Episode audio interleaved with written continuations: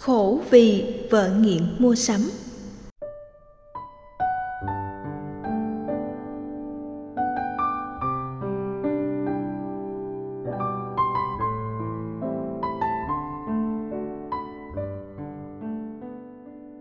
Bạch thầy, con thật may mắn khi lấy được một người vợ thông minh, tài giỏi, sắc sảo và rất đảm đang. Tuy nhiên, cô ấy có một thú vui là mua sắm có thể nói vợ con nghiện mua sắm. Con có cảm giác là khi mua sắm, cô ấy mất hết lý trí và phải tiêu đến đồng tiền cuối cùng mới thôi. Trong tủ áo cô ấy có cả trăm cái váy, vài chục đôi giày và không dưới ba mươi chiếc túi sách vậy mà tuần nào cô ấy cũng tha về túi to, túi nhỏ, quần áo, giày dép. Tất nhiên gia đình con không quá túng thiếu, thu nhập hàng tháng của con cũng khá bản thân vợ con kiếm tiền rất tốt, nhưng con nghĩ cô ấy đang rất lãng phí, trong khi cuộc sống sẽ còn nhiều việc phải lo, công việc không phải lúc nào cũng suôn sẻ. Nếu chẳng may có lúc làm ăn không tốt mà cô ấy vẫn mua sắm khủng khiếp như vậy thì sẽ ra sao? Mong thầy hãy chỉ cho con cách cai nghiện cho vợ. Con xin cảm ơn thầy. Bạch hoàng bách, thành phố hồ chí minh đừng làm đầy tớ của thói quen. Qua thông tin bạn chia sẻ, tôi nghĩ rằng vợ bạn thực sự là người bị nghiện mua sắm. Tôi không thích dùng từ bệnh mua sắm vì từ này có thể làm cho ta than vắng thở dài rằng người bị bệnh nghiện cho các nhu cầu của con mắt sẽ không chữa được. Trong khi nghiện mua sắm là thói quen lãng phí, dù đó là tiền của bạn, dù bạn có thể giàu sang và dù bạn được tự do thế nào. Nếu nỗ lực, ta có thể khắc phục được. Việc tự khẳng định bản thân bằng mua sắm chỉ tạo cho ta cảm giác ảo rằng ta tăng thêm giá trị, tự tin, thoải mái. Trong khi thực tế, ta đang trở thành kẻ nô lệ của thói quen tiêu thụ. Thường thì, sau khi tiêu tiền trong cơn nghiện mua sắm, nhiều người trắng tay và nhận ra rằng giá trị bản thân ngày càng tụt giảm khi làm đầy tớ của thói quen tiêu cực, con người mất hết tự do, đích thực. Hãy để các thói quen tích cực có cơ hội phục vụ các giá trị cao quý của kiếp người. Để giúp vợ bạn không lãng phí phước báo hiện hữu, đồng thời phát triển các mặt mạnh như thông minh, tài giỏi, sắc sảo và rất đảm đang. Dưới đây là một số vấn đề bạn nên khéo léo chia sẻ với vợ nhằm tìm ra giải pháp thích hợp góp phần xây dựng hạnh phúc gia đình. Nhận diện bản chất mua sắm. Về bản chất, nghiện mua sắm ở chị em phụ nữ, thỉnh thoảng ở quý ông, cũng giống như nghiện cờ bạc, nghiện rượu, nghiện thuốc lá và các chứng nghiện tiêu cực khác.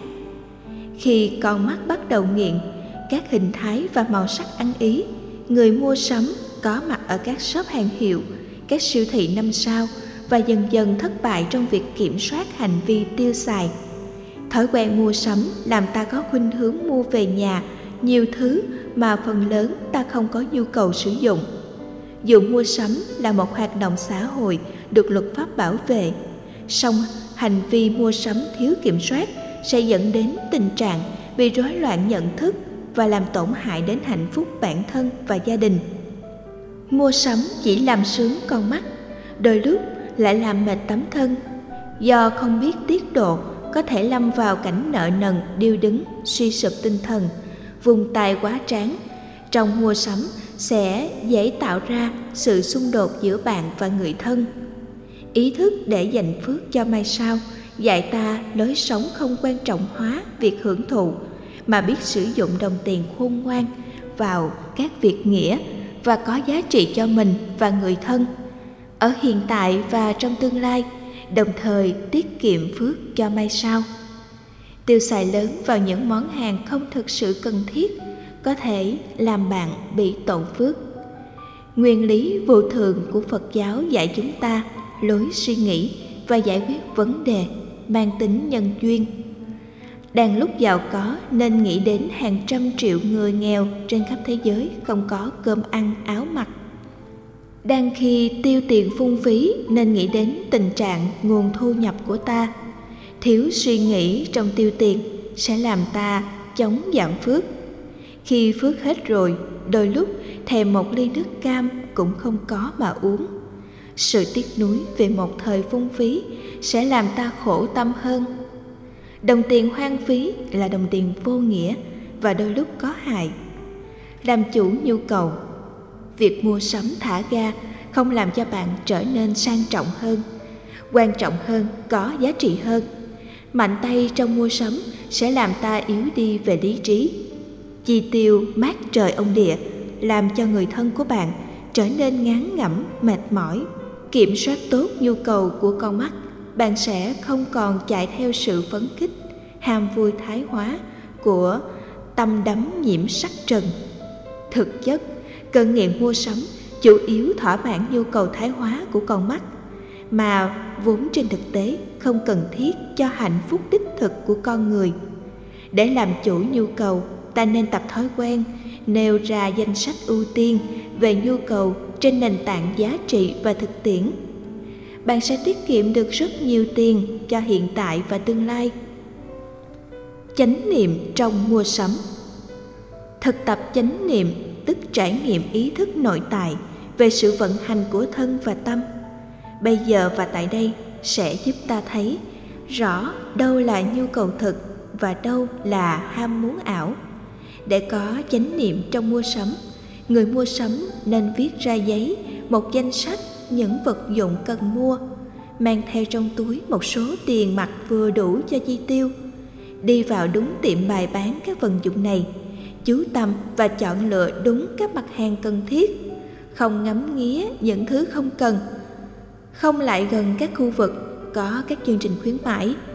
Mỗi khi có sự thúc bách về mua sắm, nên rủ một vài người bạn không mặn mà với thói quen này đi cùng, để được họ nhắc nhở khi ta vượt qua giới hạn của nhu cầu.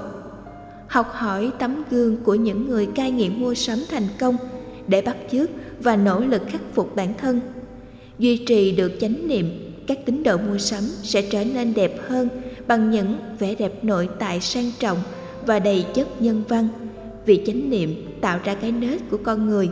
Khi cái đẹp nhân cách làm con người tỏa sáng, việc mua sắm nhằm hỗ trợ giá trị ngoại hình, đôi lúc không cần thiết đến độ phải trở thành một con nghiện. Chúc bạn thành công trong việc khuyên vợ bạn chuyển cơn nghiện mua sắm vào các hoạt động từ thiện các công tác xã hội hữu ích và có giá trị lâu dài.